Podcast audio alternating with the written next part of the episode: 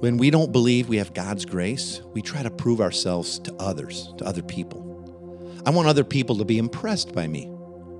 We we might want to fit in or get other people's approval. I want to earn their love. And we certainly don't want other people finding out what we're like inside, right? Like the true me, what I was thinking, what I really want or desire or thought about you or that person or your performance.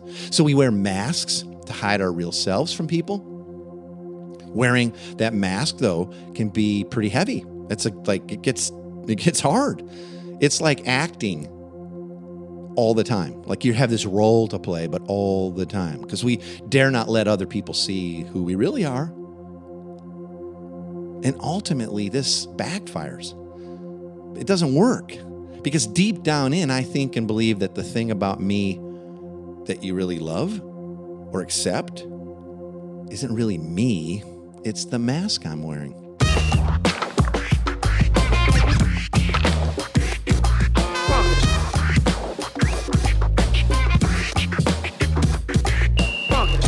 Welcome to the Everyday Disciple podcast, where you'll learn how to live with greater intentionality and an integrated faith that naturally fits into every area of life. In other words, discipleship as a lifestyle. This is the stuff your parents, pastors, and seminary professors probably forgot to tell you. And now, here's your host, Caesar Kalinowski. Well, welcome indeed. Good to be with you. How's it going for your holiday prep?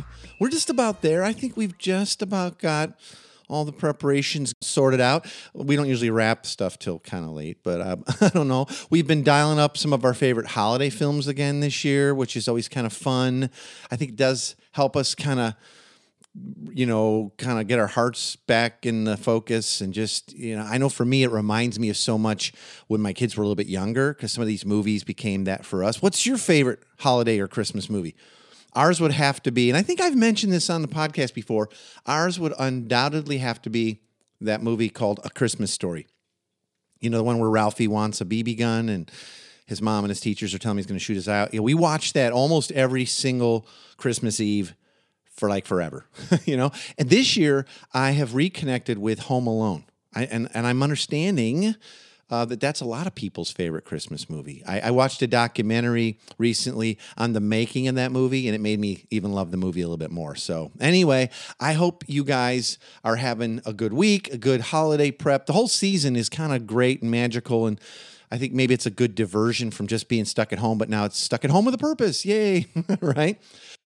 Before we get going, I want to just invite you uh, again to join us on Facebook. We've got a group there, and there's thousands of people who listen to the podcast and who interact there. You can come and ask any questions you want, uh, drop you know your insights from the show there observations whatever um, just you can search us up in, in facebook just put everyday disciple in there or here's real simple if you go in your browser on your phone go to everydaydisciple.com forward slash facebook then you could boo it'll take you right there and you just join and off we go all right? Would love to have you in there get to know you a little bit better. And that's how you can interact directly with myself and tina and others in the community as well all right?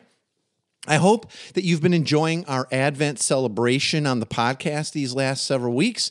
We've been taking a look at the traditional Advent like sort of heart movements of hope, peace, joy, and love through the lens of the four G's, these four life changing truths about God that will speak into our lives not only in this season, but every day. I've shared with you before, we've talked about them, but now we're kind of looking at Advent and all these themes through those lenses. So, three episodes back, we looked at we have hope because God is great.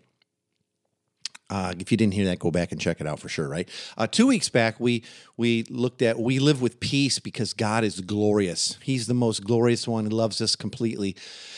so we can finally live at peace. Last week, we talked about God and His goodness. God always does what is good, right, and perfect. So we can actually find joy and satisfaction in our lives. So if you missed any of the series, I want to encourage you to go back, check them out. All right. Now, today, week four, as we're wrapping up this Advent series, we're going to talk about how God is gracious. There's another G, the fourth of the G's, so we can experience love in the deepest of ways. God is gracious so we don't have to prove ourselves and we can experience love in the deepest of ways. I recently read an article in Forbes magazine outlining the results of a reader survey that they conducted. And the key question the survey probed was this they asked this if you could say in one word what you want more of in life, what would it be? And before I kind of give you the results, just think about that for a second. If you could say in one word what you want more of in life, what would that be? And I know, like, our, you know, we can give the sort of Christian churchy answers or whatever, but, you know, really deep down in, all the things that God provides and all that, right? But so here's what in their survey number one, people listed happiness. And they said the biggest challenge is not knowing what I want to do. Now, if you are a regular listener to the show, you know we talk a lot about this do to be distortion. But out of like lots of people worldwide, number one was happiness. With their challenge, they felt like, I guess, to achieving this is not knowing what I want to do. Number two, you want to take a guess? Number two was money. If you could say in one word what you want more of in your life, money, they said. And the biggest challenge connected to that is not having enough money to do the things I want to do. now, I was surprised at this because universally, it seems, for decades or maybe centuries, the question of what do you want more of or most in your life was pretty consistently answered love. To be loved and to give love. Certainly, all of our pop music and lots of movie themes go there, right? But apparently, not so much anymore. According to this Forbes survey, which, by the way, they listed their top eight responses that came in, love didn't even make the list. like, how's that possible? And I wonder why that is today. And maybe it's really been longer than, you know, than we thought and we just kind of give the right answer. I need to say love, but I wonder why that is today. When asked what we truly want more of in life, I think we all have been conditioned to say love, but in this anonymous survey, love doesn't even make the list. I think it's because that apart from God's grace and his perfect love, we really cannot experience true love in our lives for ourselves and with others. Let me say that again. Apart from God's grace, his unmerited favor, just upon, you know, favor, grace upon grace, and his perfect love expressed to us, we really cannot experience true love in our lives. We don't even know what it is. And our remaining G in this Advent series, looking through the lens of the four G's, right, that I learned from my friend Tim Chester is God is great, so we don't have to prove ourselves or earn love, right? Kind of said that at the top of the top of the episode here. God is great, so we don't have to prove ourselves or earn anything, including love. Because God is gracious, we can experience love in the deepest ways.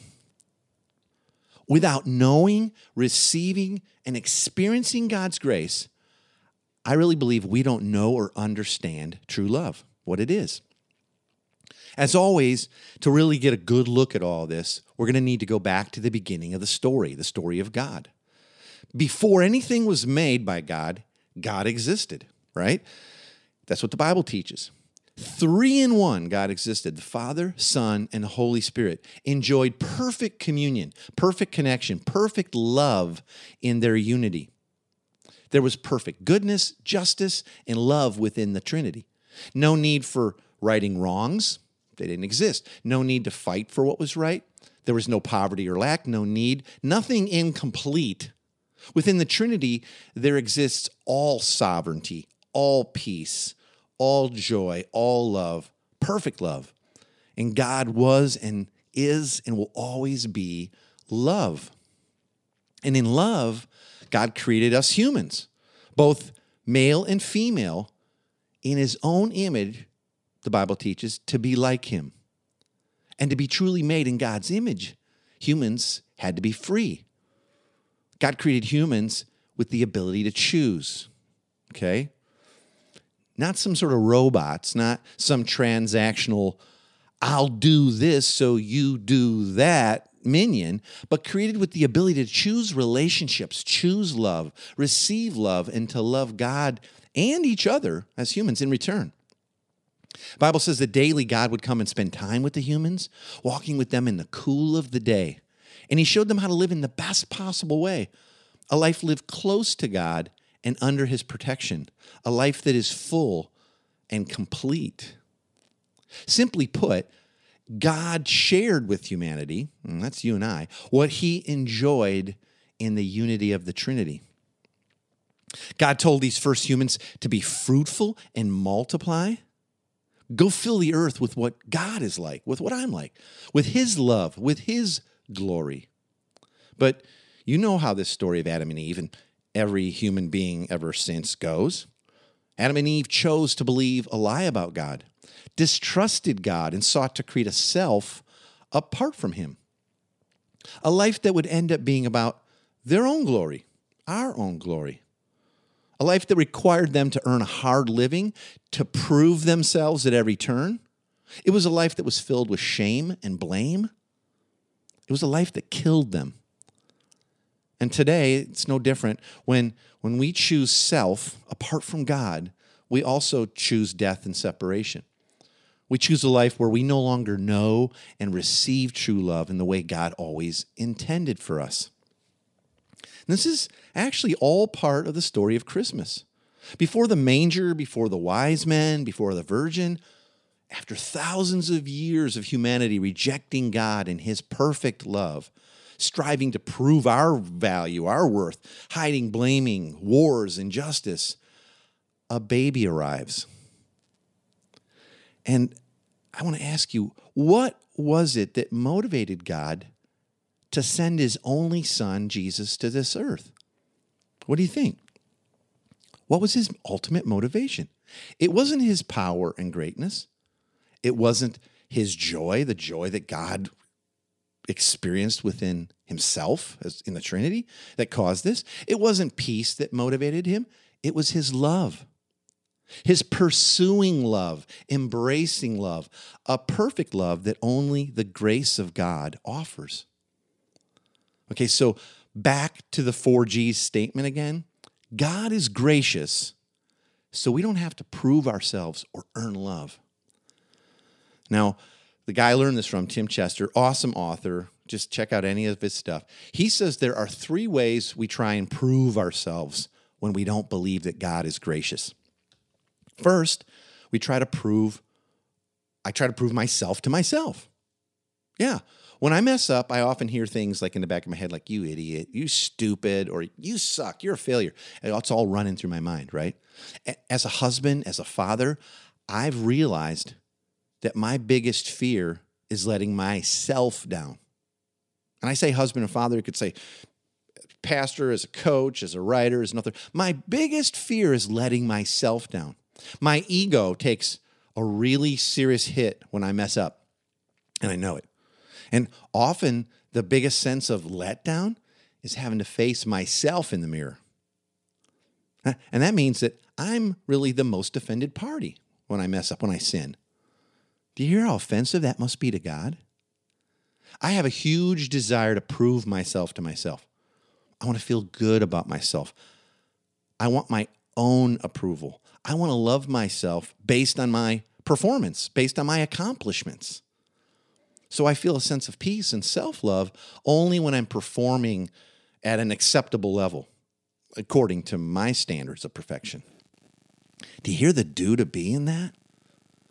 There's there's no loving ourselves in light of that. I'm just trying to prove myself. I'm trying to prove myself that I'm not just a bum. There's this old line in, in I think maybe the first Rocky movie, so way back, right, where he's just you know he's just getting beat up, and his coach says, "Why are you doing this, Rock?" And he's like, "I'm just trying to prove to myself I'm not a bum."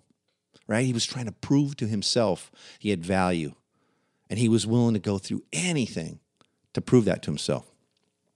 Now, the second thing when we don't believe we have God's grace, we try to prove ourselves to others, to other people. I want other people to be impressed by me. We, we might want to fit in or get other people's approval. I want to earn their love.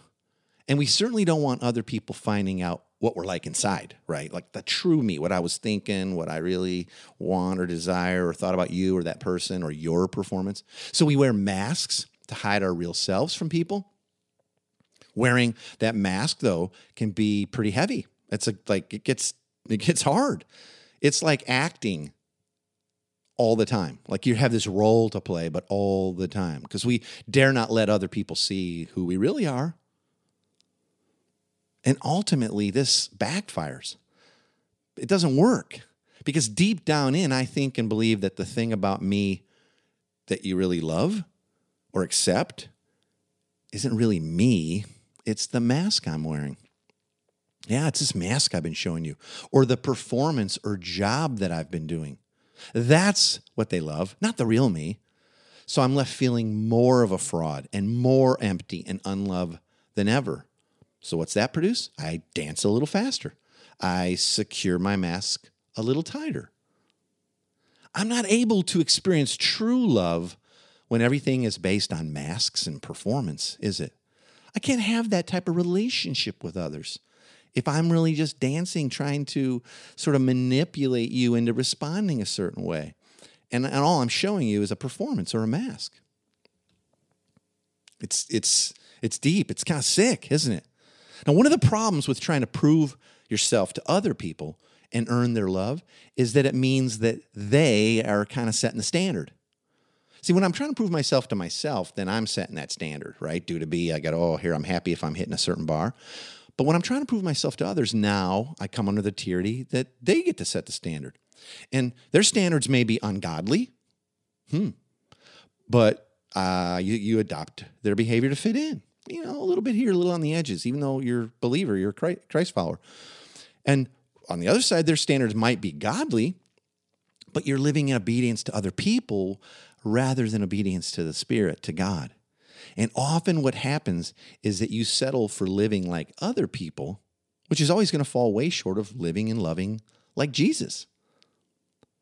Or this is another thing that can happen is you measure yourself against other people and you decide you're more righteous.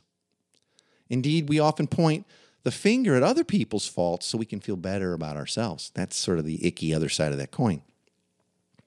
Author Richard Lovelace, he says this. He claims Christians who are no longer sure that God loves and accepts them in Jesus, apart from their present spiritual achievements, they're subconsciously radically insecure persons. Wow, ouch. and goes on, he says, their security shows itself in pride, a fierce defensive assertion of their own righteousness, and, and really defensive criticism of others. Like this is this, you know, criticizing and I'm going to prove it, right? That's why they're wrong and I'm right. They cling, he says, desperately to legal, pharisaical righteousness, but envy, jealousy, and other branches of the tree of sin grow out of their fundamental insecurity. See, if we don't believe that God is gracious, that we have his unmerited favor and love, then all these things start to become true of us. Here are some indicators in life that, that someone doesn't truly believe God is gracious. Um, and maybe you hear some of this in yourself. I don't know. Um, one is they take criticism and failure badly. See, if I'm working real hard and I feel like my performance and my mask is up to snuff, and you should sort of salute that and dig it, and then you know you've got some feedback that I don't like, criticism, then I'm going to take it badly. Or if I fail, or you point out I failed, mm-mm, uh, not having it. See, because you're poking my idol, you're poking my God, me. Ouch. Um, people who don't believe that God's gracious often find it hard to relax because there's more to do, to be in your eyes. Can't relax. Got to always be keep busy. Got to keep busy. Uh, here's another one. Um, they're proud or they envy the success of others. See, there's two sides of the same coin. I'm like, I'm really proud of my achievements. Or when I see someone else's, I'm like, hey, I envy that. Like, and I probably deserve that, not them. And often people who don't truly believe God is gracious and they already have his love, they make others feel guilty for not working or performing as hard as they are in whatever it is. Wow. Oh, you can hear in this how apart from God's grace and love, we don't really experience love, do we? We're just on this treadmill trying to prove ourselves, trying to earn.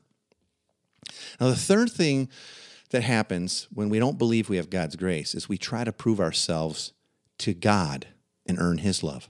So, just to review, the first one, we try to prove ourselves to ourselves. If we don't believe God's gracious, we try to prove ourselves to others. And ultimately, when we don't believe we have God's grace, we try to prove ourselves to God, try to earn his love. We want to do something so God will be impressed with us or so that God will bless us in some way, something we're praying for or wanting, or so that God will save us ultimately. And this instinct to sort of self atone runs deep in our hearts. It just does. Like that's our do to be distortion. It's the, it's the sinful core of our heart. The grace of God is simple to understand, but it's hard to grasp. And it's not the complexity that makes it difficult. The problem is we're kind of hardwired to think we got to do something to make God look and act favor- favorably towards us, right? That there's that do to be thing again. It's because also deep down, I want to take the credit. See, if I do this, then God kind of owes me. That's what we kind of secretly think. And the problem is that much of the time, we really do believe we do deserve things. We believe we've earned those things. We have proven that. God, you're going to have to give me this blessing in my life. This raise, this house, the, my kids turn out a certain way. My marriage gets sorted out or you know, I have the love I've always desired or I want to be married. God, look at I've been going to church like crazy, setting up chairs forever. Shouldn't I get a spouse or whatever, right? We believe we've earned things from God, that God's somehow obligated to provide for us. We believe we're entitled to things, right? Like entitlement kind of creeps in. Check this out in Deuteronomy 8, verse 17 and 18. It says, You may say to yourself, My power and the strength of my hands have produced this wealth for me. But remember the Lord your God, for it is He who gives you the ability to produce wealth. And so he confirms his covenant. What was the covenant? I will always be your God, and you'll always be my people. There's no do to be in it. He confirms his covenant, which he swore to your forefathers, and it's the same today. See, God is saying, don't believe you've earned anything. Don't believe that you deserve it. It's all grace. It's all a gift from my hand. It's all because of my love for you. In all of the things that I provide for you, remember me. Remember, I'm gracious. It's unmerited. You didn't earn it. I gave it to you. Before the foundations of the earth were laid, I knew you and I knew I wanted to bless you and prosper you, ultimately in Christ. But see, we're prone to forget that, aren't we? We forget that everything we have is a gift from God. We forget that our standing before Him, our righteousness, our desire for even good things that come from Him, not from us. Our sinful nature wants to earn everything, though. I, I, can, I can tell you that's how it is for me. I want to earn everything I get because then I can take credit for it. That's just pride, right? And if I earn things from God, then I'm really in control. yeah, I like that. Would you rather be uh, the one who is in debt in your life or the one who holds that debt? See, and we do that with God. We, we maybe don't are not super aware of it, but it runs deep in our heart. But because God is gracious, He's already shown us unmerited favor and love. And then, so because of that, not only do we not have to perform, the truth is we don't get to perform. He sees past all that. You can't earn something you already have, right? If we have unmerited favor, like to the point of the cross, to uh, all things, authority and privilege now is ours in Christ, then we can't earn something that's ours. God's not impressed with the hard work and effort we put in trying to gain his approval. In fact, the only thing we earn from those efforts, the only thing we truly deserve, is separation from God, right? The Bible says that our own efforts to be right before God, our efforts to earn the favor of God, are like filthy, bloody rags. See, the truth is, we actually do deserve something in our life from our sin and self rule, and that's death. That's separation right? Romans 6 3, the wages of sin, unbelief, are death. And unless we unless we understand what we ultimately deserve from God, then the gift of God's Son, Jesus, which we're celebrating this week and this season and at Christmas, it, it, unless we understand what we ultimately deserve, death, then the gift of Jesus is not that great to us. If we don't need someone to satisfy the righteous wrath of God on our behalf? If we can earn the favor of God? If we don't need a savior, a rescuer, then God giving us his son is just a nice thought. Hey, Merry Christmas. So we got to sit in the reality of our need before we could really understand the greatness of God's grace and his love. Do you remember the what we call the prodigal son story? You remember that? Right? Uh, there's the stories about the father. It says there was a father who had two sons, and the younger son. I'm not going to get deep into it because you've all heard it a lot of times. The younger son goes to his father and says, "Hey, I kind of want my inheritance now. Kind of like saying, I wish you were dead. And the father gives him his inheritance. And he goes off to a faraway land, scripture says, and he squanders it all on unrighteous living. Right? But eventually he kind of hits rock bottom and, and his mind and his heart turns back to his father. And he realizes, like, I don't I don't deserve anything. I don't deserve to be his son, but maybe at least he would show me enough grace to let me work for him so I don't just starve to death. And we see in that story the younger son comes back to the father. Before he can even say any of that, the father runs out, jumps off the porch, runs down the road, throws his arms around him in tears, puts new clothes on him because he's filthy and ragged, puts the ring, his family, you know, inheritance ring back on him. Like, hey, like I know you squandered your other half. Here, boom, here's more. And that younger son experiences true love, not based on his bad performance, but based on his father's grace and his father's love for his son. But there's two sons, right? The older brother, he ends up hearing, "Hey, father's throwing this big party. What's going on? What's what's all the commotion?"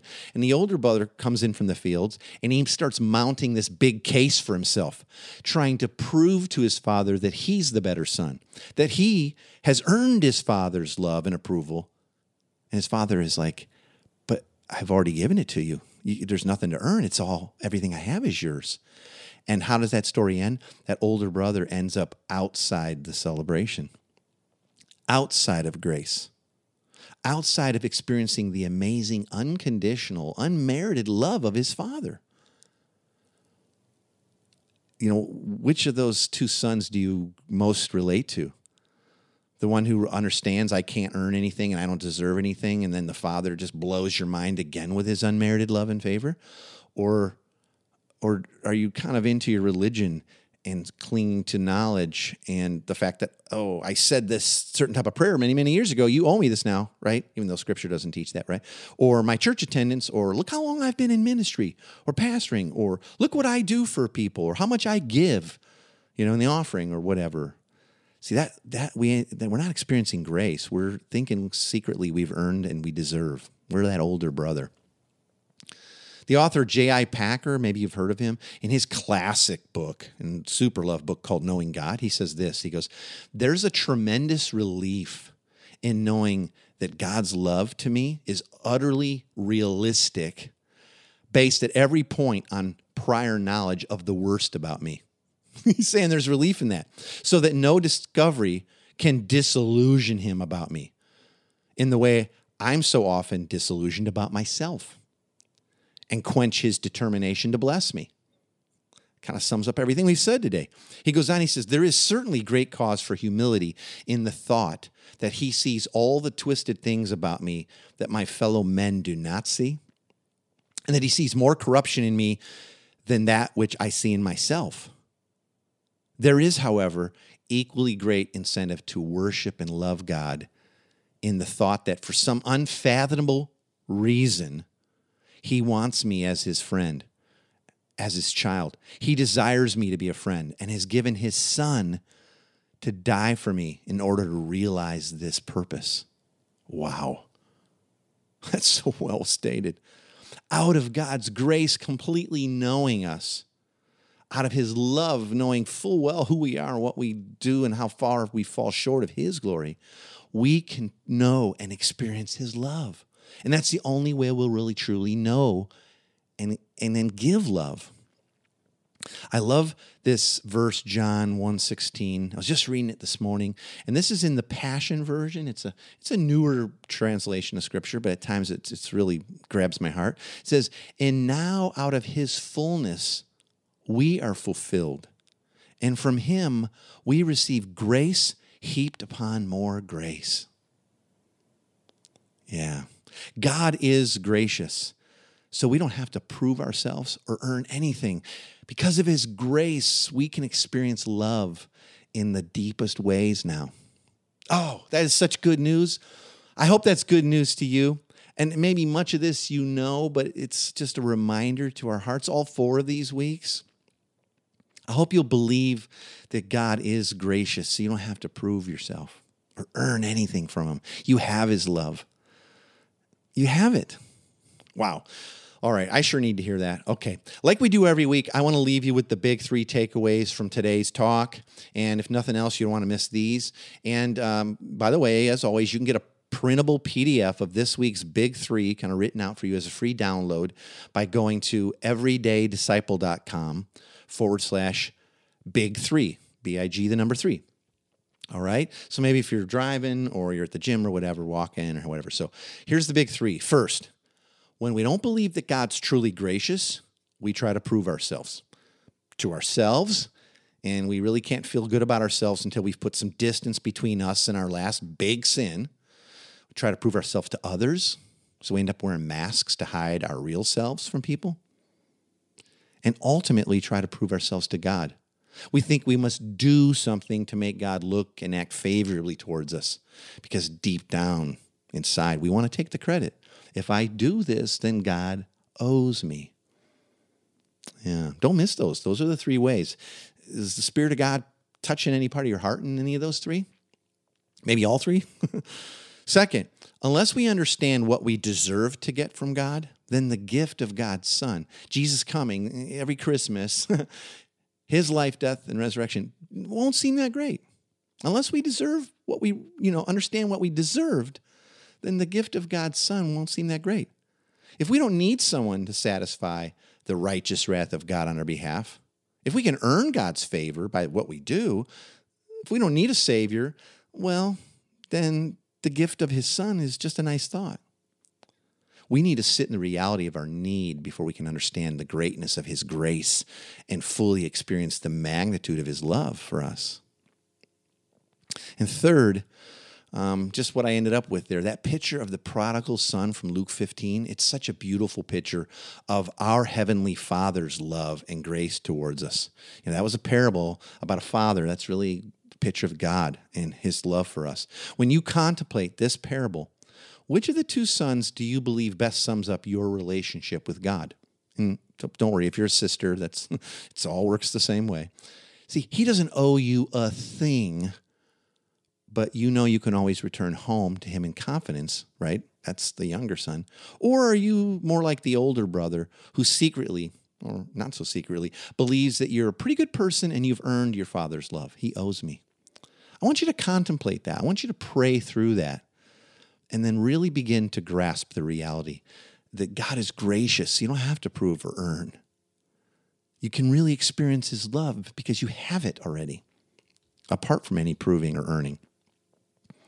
All right, wow. That's been heavy. I hope you've enjoyed this four part series in Advent. I hope it's been good for you. That's about all the time we've got today. I've run a little bit late. I hope you'll join us again next week because we're going to keep diving into discipleship and mission and gospel fluency and hopefully helping make this all a whole lot easier for you in your everyday life. I'll talk to you soon.